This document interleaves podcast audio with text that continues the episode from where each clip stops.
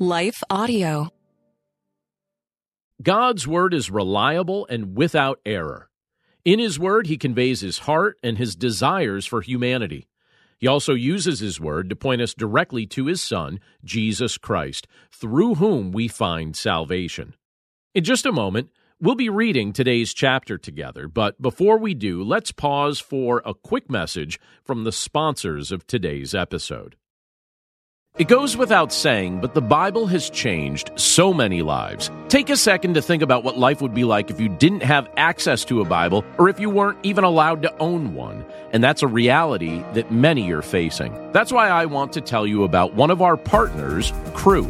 Cru has missionaries in almost every country, and they are seeing people come to know Jesus. There's just one thing they're missing a Bible in their own language.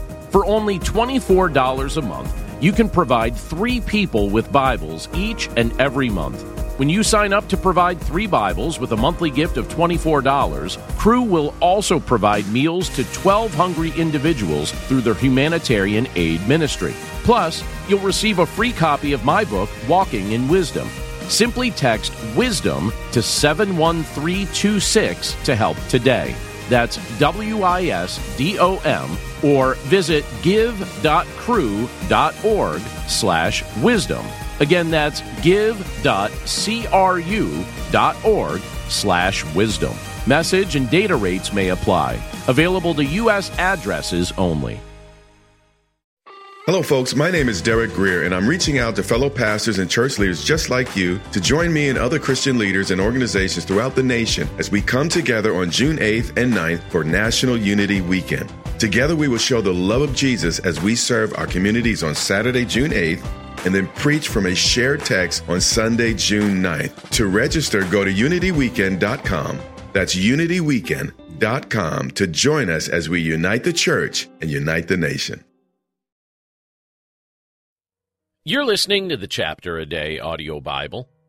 I'm John Stange, and today we're in Proverbs chapter 26. And we'll be reading from the English Standard Version. Like snow in summer or rain in harvest, so honor is not fitting for a fool. Like a sparrow in its flitting, like a swallow in its flying, a curse that is causeless does not alight. A whip for the horse, a bridle for the donkey, and a rod for the back of fools. Answer not a fool according to his folly, lest you be like him yourself. Answer a fool according to his folly, lest he be wise in his own eyes. Whoever sends a message by the hand of a fool cuts off his own feet and drinks violence. Like a lame man's legs which hang useless is a proverb in the mouth of fools. Like one who binds the stone in the sling is one who gives honor to a fool. Like a thorn that goes up into the hand of a drunkard is a proverb in the mouth of fools.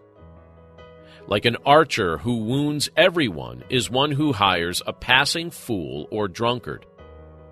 Like a dog that returns to his vomit is a fool who repeats his folly. Do you see a man who is wise in his own eyes? There is more hope for a fool than for him. The sluggard says, There is a lion in the road, there is a lion in the streets. As a door turns on its hinges, so does a sluggard on his bed. The sluggard buries his hand in the dish. It wears him out to bring it back to his mouth.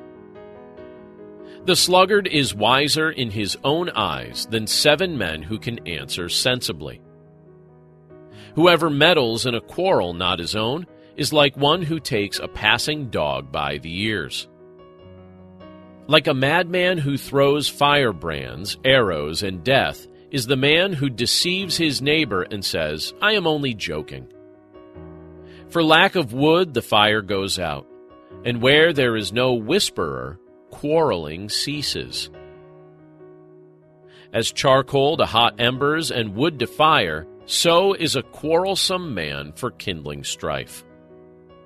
The words of a whisperer are like delicious morsels. They go down into the inner parts of the body. Like the glaze covering an earthen vessel are fervent lips with an evil heart.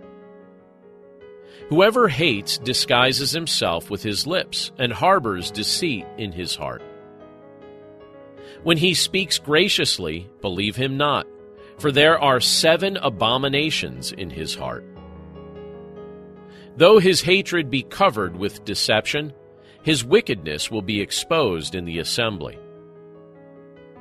Whoever digs a pit will fall into it, and a stone will come back on him who starts it rolling. A lying tongue hates its victims, and a flattering mouth works ruin. Let's pray. Lord, we thank you for your word, and we thank you for the privilege to be able to look at it today, and for the fact that as we trust in your Son, Jesus Christ, our eyes and our hearts and our ears are open to the truth of your word. Lord, we know that we don't deserve the gracious gift of being able to look at these proverbs and to be able to receive wisdom that you have inspired to be passed along to us. But Lord, we're grateful for this gift just the same. And we pray, Lord, that we would apply these truths to our day to day lives. Lord, we love you and we're thankful for your presence with us today. And we pray that we would walk with you by faith in all circumstances that come our way. We pray this all in Jesus' name. Amen. Our world can feel chaotic and uncertain. But we don't have to live enslaved to fear. Christ has promised me and you his peace, and throughout Scripture has provided powerful tools and practical steps to help us experience greater freedom. I'm Jennifer Slattery, lead host of the Faith Over Fear podcast, inviting you to join me and my team as together we learn how to starve our fears and feed our faith. Subscribe at lifeaudio.com or wherever you access podcast content.